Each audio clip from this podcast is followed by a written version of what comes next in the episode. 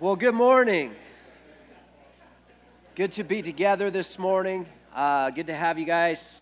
Let's get into Nehemiah chapter 9. That's what we're here for, all right? So open your Bible, turn your Bible on. If you need a Bible, you can grab one out of the pew in front of you.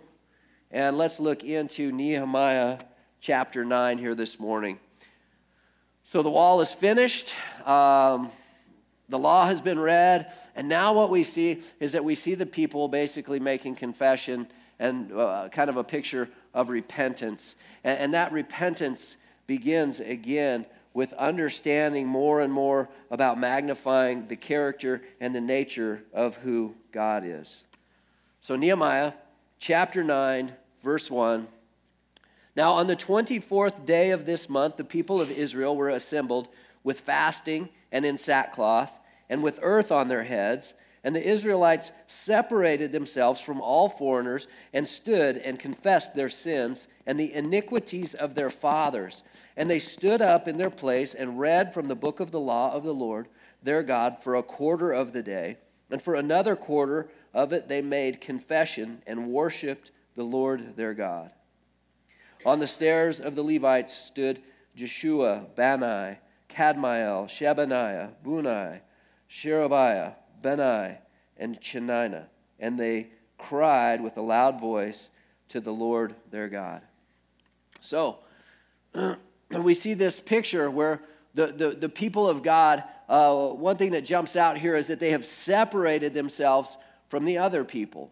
And, and, and, this is honestly just simply because God's people are supposed to know better. We're supposed to, we're supposed to understand that it's a different economy that we're living under. It's, it's a different way of life that we're living that's different from the world. Now, now remember too, Romans 12, 2 reminds us that we're to be in this world, not separated and excluded out of it, but we're not supposed to be of the world. And this is the real balancing act that Christians have. This is the real difficult things that we have as believers is, is how do we be in this world but not of it? See, there's a real necessity for the people of God to look different than the world looks to be in it, to be involved in it. Why? Because we have a commission. We have a great commission that has been given to us to go and to be active in this world, to be making disciples, to be seeing people come to salvation, to come into relationship with Jesus. But we're also supposed to stand out just enough that we look kind of weird, right? Not creepy Christian kind of weird. You know, we don't want to go that far. We don't want to be creepy Christians. But we also want to have people at times that go, why, why do you do that? Why, would you do that? Why would you operate in this sense? Why would you be generous in this opportunity? Why, why would you give? Why would you serve? Why would you do some of the things that you do? And, and, and the reason for a lot of that is so that we can have that answer and that testimony that says we do it because because we serve Jesus, right? And, and, and this is the nature of who Jesus, who he, he came to serve and he came to give in ways and on levels that, that, that we could never even match or understand. But, but, but when we understand a little bit about who he is, it begins to change us and it begins to move us into this living kind of a different way. So, for three hours, they're listening, they're hearing God's law go in, and for three hours, they are confessing their sin, both theirs and their father's, it says. They're both confessing their own personal sin, and it says the iniquity of their fathers. And so, one of the differences between maybe sin and iniquity is this is that, is, is that sin is, it can be, uh, sin, we can be things that we're doing that, that just miss the mark right? Sin, the, the, the word itself is a Greek term. It's an archery term. It means to miss the mark. And the mark is the righteousness of who God is. So anytime that we do that, whether we're aware of it or unaware of it, there are both sins of commission, things that we have done, and there's also sins of omissions, things that we ought to have done. And, so regardless of whether a lot of times we're aware of that or not, it's still just labeled as sin. It's sin in our lives. Iniquity kind of holds a little bit of a different idea. Iniquity has this idea of, of understanding it, of knowing it, and of just willingly and rebelliously going up against it. In other words, what they began to confess too was that our fathers knew better, and, and they, they, they did this other thing anyway. They just kind of went their own way anyway. See, and so confession is this thing, it's a, it's a really hard thing because it, it's something that, that gets, it requires humility. It requires us to uh, to just get real with it. See, confession is something that, that brings us into a right relationship with our situation. A wrong relationship with our situation starts to look like denial right? And, and remember, denial isn't just a river in Egypt. Denial is this state that we live in where we won't acknowledge the reality of sin in our lives and how it's affecting our lives, and not just our lives, but the lives of those around us as well. See, and, and what happens is that, see, if we stay in denial, there's no hope. There's no hope in denial. There's no hope for change. There's no hope for something different. In denial, we just stay in our rebellion. We stay angry. We stay upset. We stay just in this place of rebellion, refusing to move over and to see something different. Confession becomes this way that God begins to work a process of healing in us. See, what happens is when we move into agreeing with God or we move into a place of what we would call repentance, when we begin to agree with the things of God, we step out of denial and into reality. Now, when we step into reality, we're now starting to step into a, a place where the God of reality operates. You see, He doesn't operate in denial because he's a God of truth. He's a God of, of righteousness. And, and so he's not going to meet us in this place of denial. As a matter of fact, when we sit in denial, he's going to allow us by our free will to stay there. Whether it's destructive or, or, or not, he's going to allow us to stay there because God is, is just, this is the kind of God He is. Now, don't get me wrong, there are times where He'll interrupt that for us in a really big way, but we still, by a volition of our will, make a decision as to whether we will stay in a place of rebellion and denial or if we will step over into a place of admittance. Beginning to agree with God, of, of looking at God's standards and what He's calling us to, and, and just admitting, simply admitting, I'm, I'm wrong. I, am not living into this. I'm living in a way that is rebellious to what you've called. And when we do that, we open our lives up to, to a whole new thing. We open our lives up to the possibility of healing. We also open our lives up into another economy. Another economy, which is God's economy. And God's economy doesn't always make sense to us. See, there's the world and the way that the world is doing things, and there's many times that the way that the world is doing it seems to make great sense to us. And we say, gosh, it just makes sense and everybody's doing it. And since everybody's doing it, it must therefore be kind of the right thing to do. But you see, when we subject ourselves to an economy like that, the economy of the world, it's out of that economy that we, that we get paid back. That's where our dividends come out of. But when we step over into God's economy, everything begins to change. We begin to live for different things, and we get different results out of what we're doing. Verse 5 Then the Levites, Jeshua, Kadmiel, Bani, Hashabneiah, Sherebiah, Hodiah, Shebaniah, and Pethiah said, Stand up and bless the Lord our God. From everlasting to everlasting, blessed be your glorious name, which is exalted above all blessing and praise. You are the Lord, you alone. You have made heaven and the heaven of heavens with all their host, the earth and all that is in it, the seas and all that is in them, and you preserve all of them. And the host of heaven worships you. And so, this, this prayer, we now enter into a prayer that the Levites are giving, and it's the longest prayer that we see in Scripture. And roughly, if we were to just read through this, we could read through it with all of the enunciations and all of that kind of stuff, and it would take us roughly six to seven minutes to, to, to, to read the longest prayer that we see in the Bible, which is kind of a, a good case sometimes for short prayers. Sometimes our prayers, we think that the longer that we have them go on, the more spiritual and righteous they are. But, but anyway, this is the longest prayer that we say. It's roughly six to seven minutes in length here.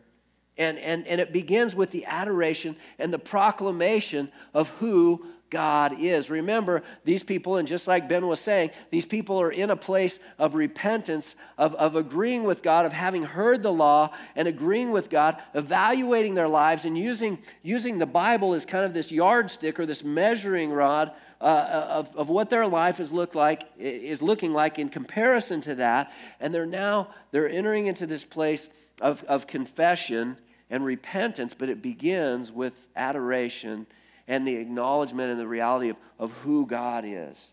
It's the pro, where they begin to proclaim his goodness and, and his power and his majesty and, and, and who this God is. You see, and if we don't have an objective place of reference, see, then, then, then we can never, we're left simply to argue our feelings with one another. If there's not objective truth out there, then, then you see, you and I are just left to argue about what we think or what we feel with everybody else. You see, if, if, if the standard of this life is simply Darwinian evolution and it's just it's all just about the, uh, the survival of the fittest, then it's a dog eat dog out, world out there, and you and I would be a fool to not just live for ourselves.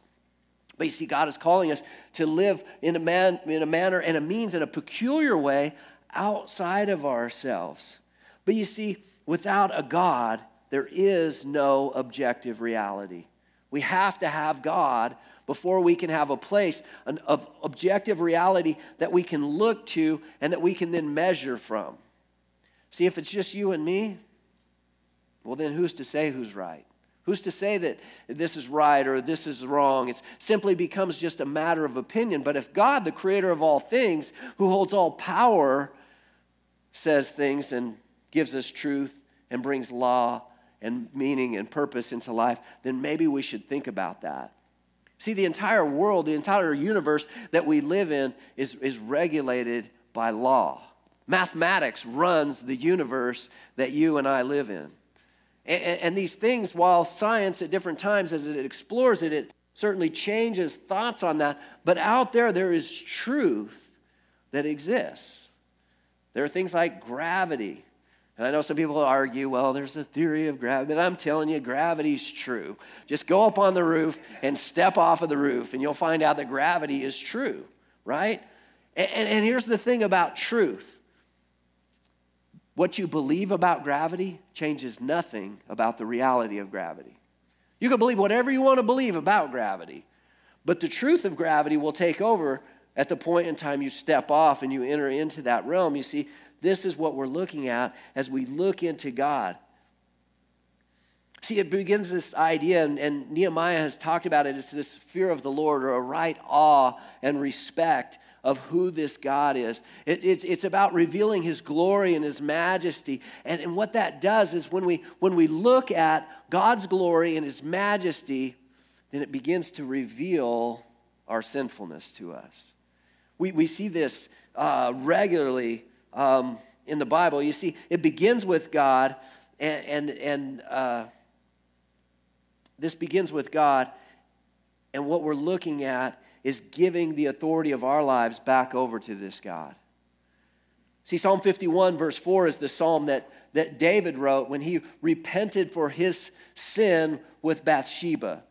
He was, he was challenged by the prophet Nathan, and Nathan told him this little parable. He said, he, uh, the backstory, right, is that, is that Uriah the Hittite, one of David's main guys, his, one of his mighty men, uh, David lusted after his wife and, and basically had an adulterous relationship with her. And then he just went on with life like, like it was no big deal. But what, what was worse was that she got pregnant. And so, to try to conceal the pregnancy, he brought Uriah back off of the battlefield because that's where he was at. And Uriah, and he said, okay, well, what'll happen is that Uriah will sleep with his wife, and, and, and then the pregnancy will be theirs or considered theirs, and I'll be, I'll be off the hook. Well, Uriah had too much integrity. He said, I won't, I won't, I'm not going to do that. I'm not going to sleep with my wife while my men are out on the battlefield. And so he wouldn't go in and, and sleep with his wife. So, so David comes up with his B plan, which is I, hey, send Uriah to the front lines of the battle. And whenever the battle begins, everybody retreat away from him and allow him to be killed. He murdered him. David murders one of his good friends over this. And eventually, because he's king, and maybe he doesn't think much of it, I don't know, but eventually, this prophet, Nathan, comes to him, and this prophet says to him, He says, Hey, you know what? I got to tell you this story. Hey, there's this old man, and, and this old man, uh, all he had was this little lamb. And he loved this little lamb. This little lamb was everything to him. It was his companion. He didn't have any family, he didn't have anybody, and all he had was this lamb. And, and the guy that he works for basically one day got some, some guests over, and, and so he said, Hey, um, I need something to feed my guests. Hey, go get that little lamb from that old guy and, and kill it and serve it up to my guests. And David said, What? he said, Who is this man? He needs to die. And he said, It's you.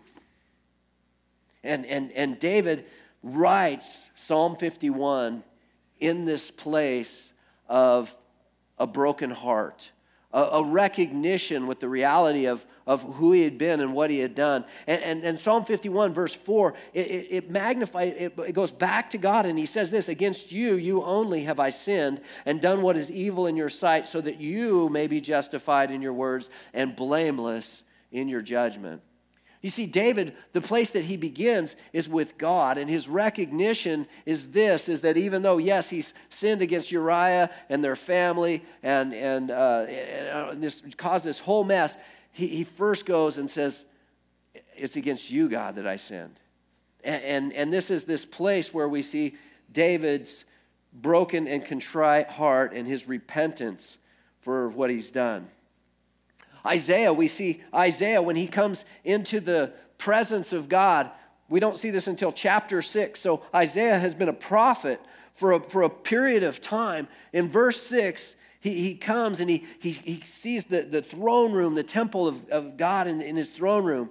And, and his reaction to seeing God face to face is this He says, Woe is me, for I am lost. For I am a man of unclean lips, and I dwell in the midst of a people of unclean lips. For my eyes have seen the King, the Lord of hosts.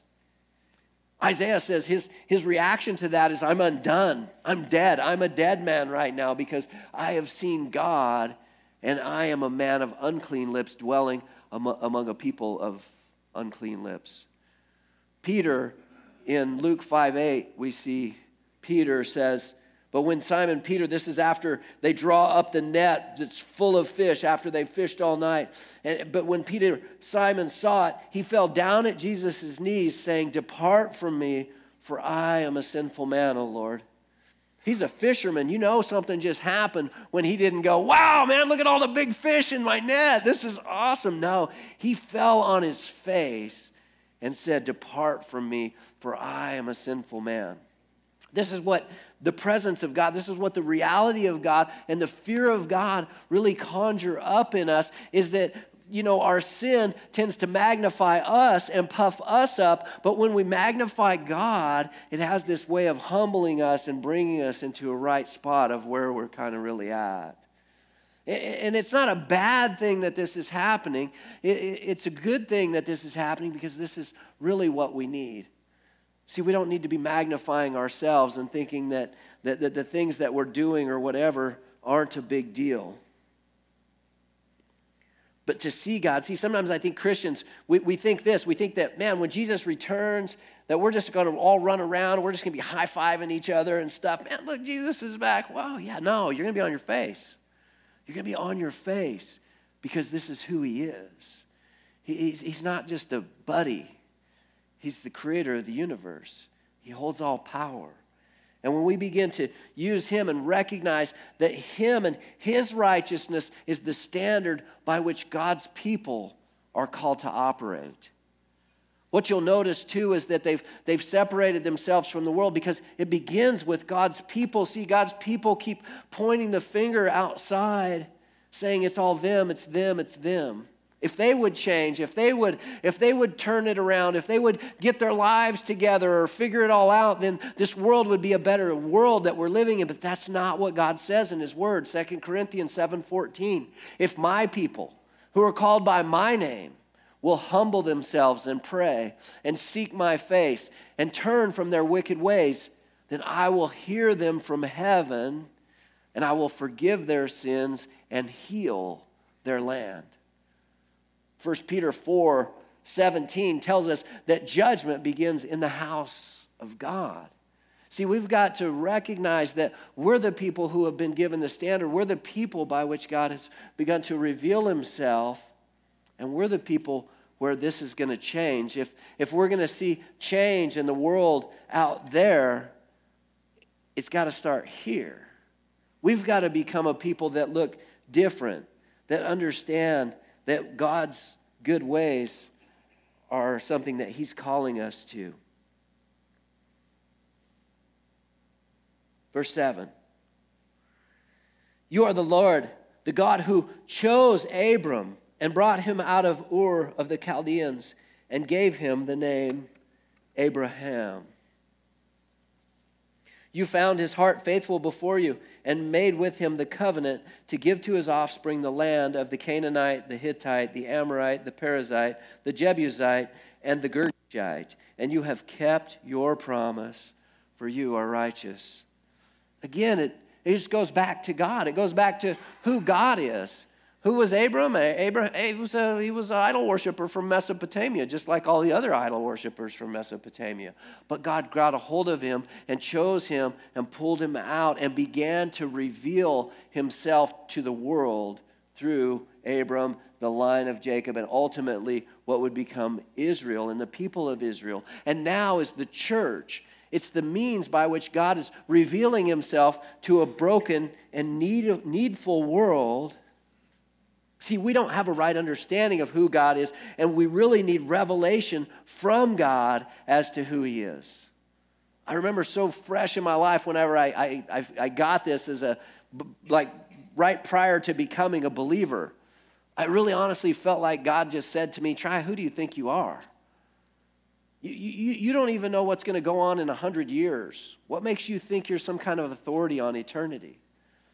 But I was the guy who was like, oh, here's what I think. I think this and I think that and blah, blah, blah. And, you know, and, and here's what I think this and I don't believe that and I believe that. And, and, and God just took me to this place of saying, who do you really think you are? You, you should check yourself, Tri. You should actually humble yourself. And maybe you should actually be a guy, instead of being the authority, maybe you should become a guy who's under authority. And I made that decision in my life, and it's the best decision I ever made, was to become under authority and to give up ruling the universe. I used to do that. I mean, you guys probably didn't know that about me, but I did. That was a big deal.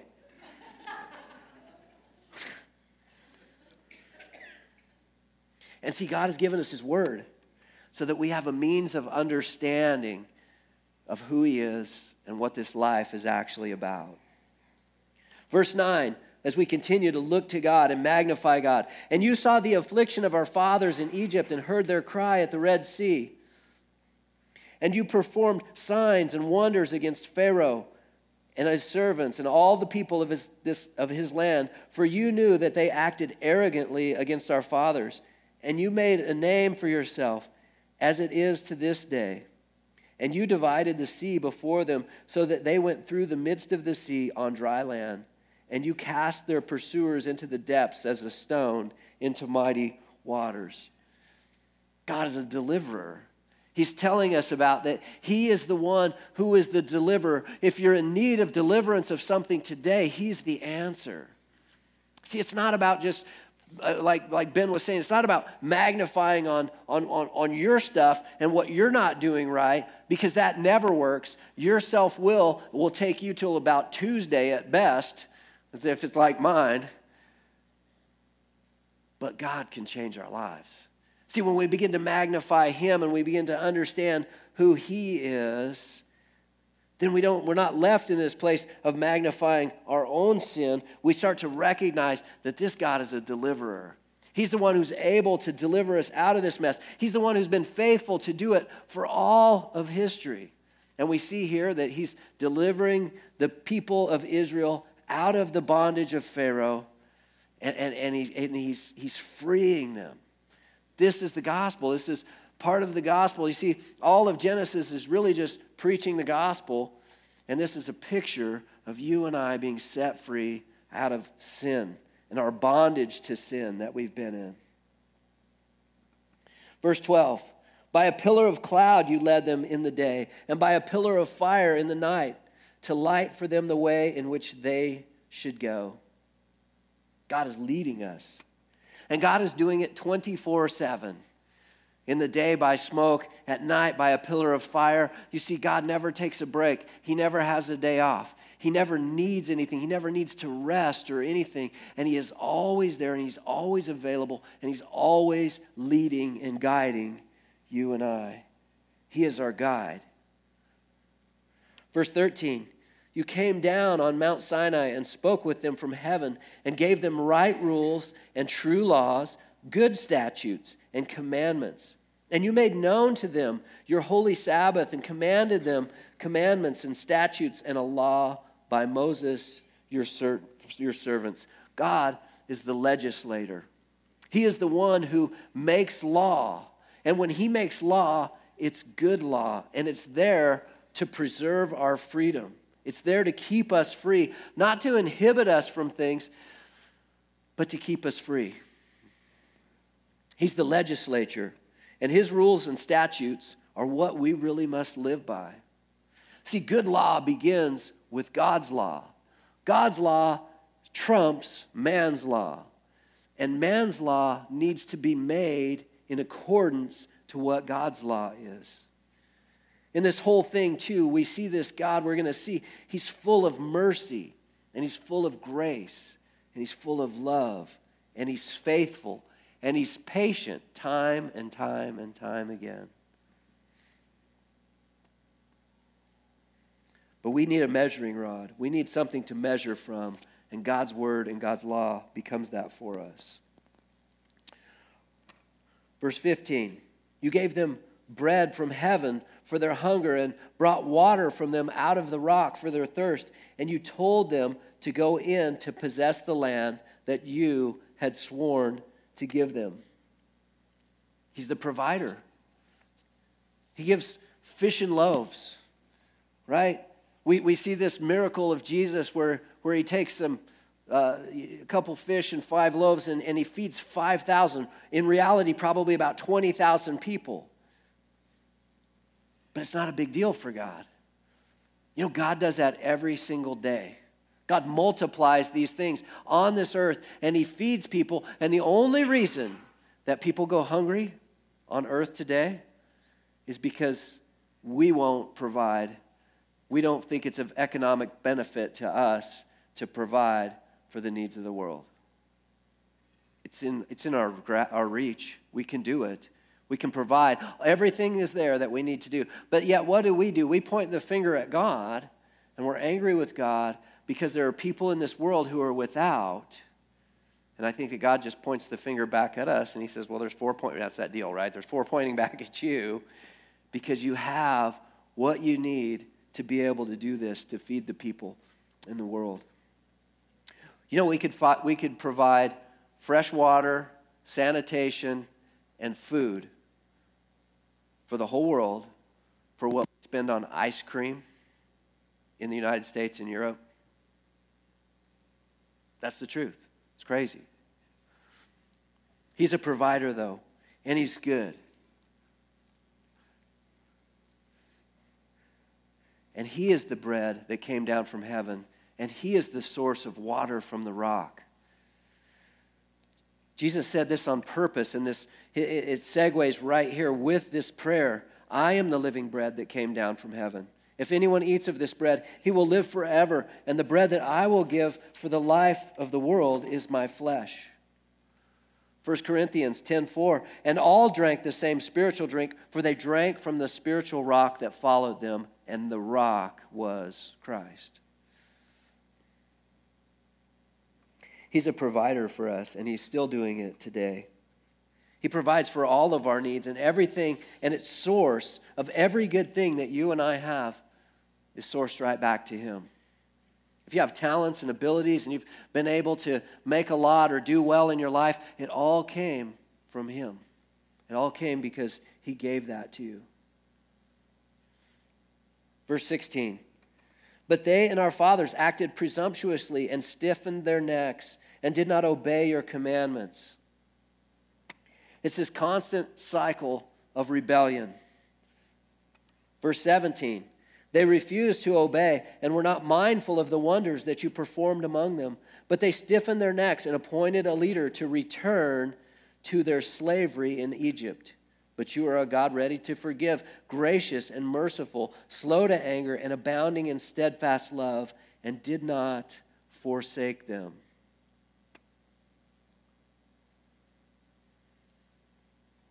this rebellion, it just continues to go on. But we see that this God is slow to anger, that, that God is actually patient. And many times when we think about the Old Testament, we don't think about the Old Testament and a patient and gracious God. We think about a God who is just judging and, and vengeful and things like that, but that is not what is actually happening. When you look at the times where God brings judgment, it's almost it's always after hundreds and hundreds and hundreds of years of sending prophets and people to redirect the people and to get them back on track. And their stiff necked and their absolute refusal to do this. Even when they had made for themselves a golden calf and said, This is your God who brought you out of Egypt and had committed great blasphemies, you, in your great mercies, did not forsake them in the wilderness. The pillar of cloud to lead them in the way did not depart from them by day, nor the pillar of fire by night to light for them the way by which they should go. You gave your good spirit to instruct them and did not withhold your manna from their mouth, and gave them water for their thirst. Forty years you sustained them in the wilderness, and they lacked nothing. Their clothes did not wear out, and their feet did not swell. And you gave them kingdoms and people, peoples, and allotted to them every corner. So they took possession of the land of Sihon, king of Heshbon, and the king of Og, king of Bashan you multiplied their children as the stars of heaven, and you brought them into the land that you had told their fathers to enter and possess. So the descendants went in and possessed the land, and you subdued before them the inhabitants of the land, the Canaanites, and gave them into their hand with their kings and their peoples of the land, and they, as, that they might do with them as they would. And they captured for them uh, fortified cities and a rich land and took possession of houses full of all good things, cisterns already hewn, vineyards, olive orchards, and fruit trees in abundance. So they ate and were filled and became fat and delighted themselves in your great goodness.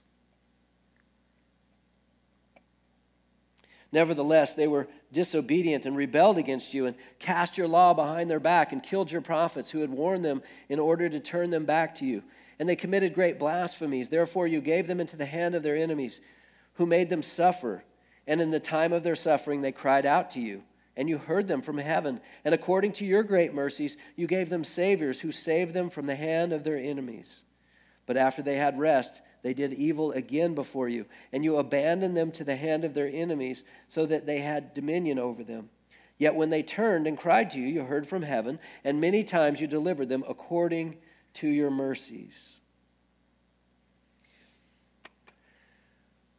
There's a cycle that goes from bondage to freedom and then back to bondage. Oh, I'm forgetting the guy who, who wrote this, but he wrote this. A guy did, not me. It says, Deep bondage in a nation produces great faith or a turning back to God. Great faith produces great courage. Great courage produces great freedom. Great freedom produces great abundance. Great abundance produces great apathy. Great apathy produces great dependence. Great dependence produces great bondage. Don't we see this in the world? Don't we see this as being true even in our own nation right now? I believe that that our nation has turned its back. We've turned our, its back on the principles and the things of God. And not only have we done that, but we've begun to become a, a nation that embraces and calls what is evil good and what is good evil. The Bible talks about this in the end, and it, it talks about this, and, and we see, see it's a proof that we just don't know how to do this. We don't know how to do this apart from God. We don't know how to do life, and it's obvious that we don't. And we see that this God has been gracious and he's been patient and he's been loving and he's been kind to God's people the whole time. Verse 29 And you warned them in order to turn them back to your law, yet they acted presumptuously and did not obey your commandments, but sinned against your rules, which if a person does them, he shall live by them. And they turned a stubborn shoulder and stiff, stiffened their neck and would not obey. Many years you bore with them and warned them by your Spirit through your prophets, yet they would not give ear. Therefore you gave them into the hand of the people of the lands. Nevertheless, in your great mercies you did not make an end of them or forsake them, for you are a gracious and merciful God. Now, therefore, our God, the great, the mighty, the awesome God who keeps covenant and steadfast love, let not all the hardship seem little to you that has come upon us, upon your, our kings and our princes, our priests, our prophets, our fathers, and all your people since the time of the king of Assyria until this day.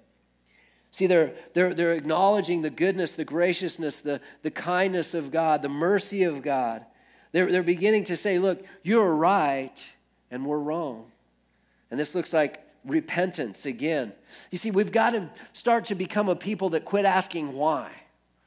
Why, why is this this way? Why is my life going this way? Why can't I have better relationships? Why is there, and we got to start asking how. How do we have something different? How do we have different results? How do we have better relationships? Because God has given us instruction and He's here to help us. See, He's here, He's for us, and He's for our good. But we've got to ask how, and then we've got to become a people who are committed to follow.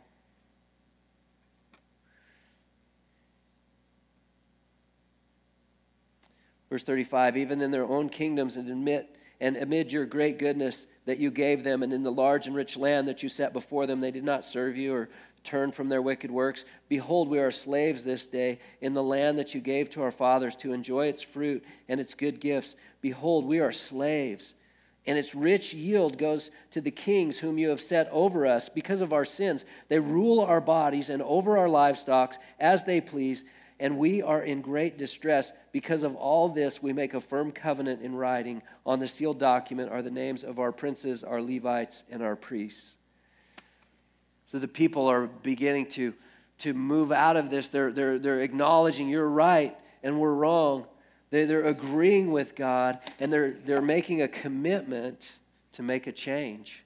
They're about to do a covenant with God here in chapter 10 about talking about the things that they are going to do.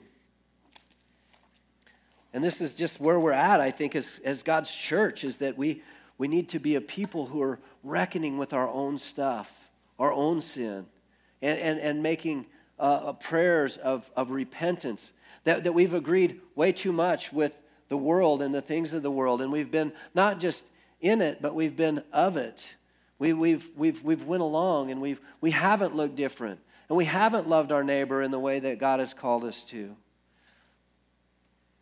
But again, we see this God who is rich in mercy, who is full of grace, who is full of goodness, who stands ready to deliver life right into our communities, to deliver life to us personally, to give us a different economy and a different means of life.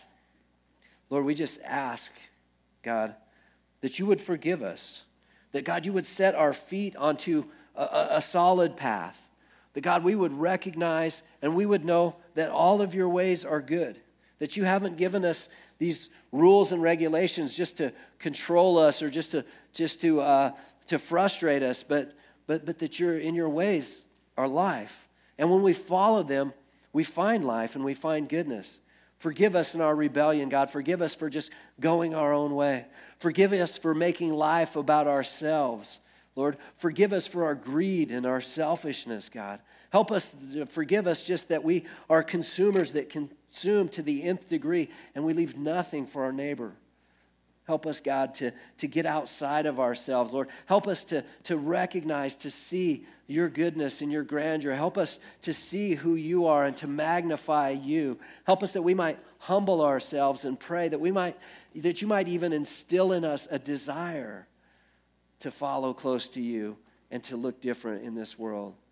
Help us, Lord, in the midst of, of our wealth, because in that place it's a, it's a difficult and a hard place to see um, what you're calling us to. Help us to realize that we're never self sufficient, that we're not a self made people, but you've given us, you're a, a good God that has extended to us every good gift, every good thing, that it finds its source in a good Father. So we're grateful. We're grateful for this day. We're grateful for all of the many things that you've given us. But Lord, help us to, to keep those things in their right perspective. Help us to prioritize our lives in a way that magnifies who you are that reflects who you are, that shows the world that we truly are relationally connected to you. And Lord, we just pray that you would help us to be both individuals and to be church churches and church bodies within uh, this, this world that, that are just different enough that, that when people look at us, they say, I want to be a part of that. I, I, I want that, that, that it draws uh, into a deep place in us. And, and we say, I want to be a part of that community. I want to participate in that. So help us, Lord, that we might be all of those things.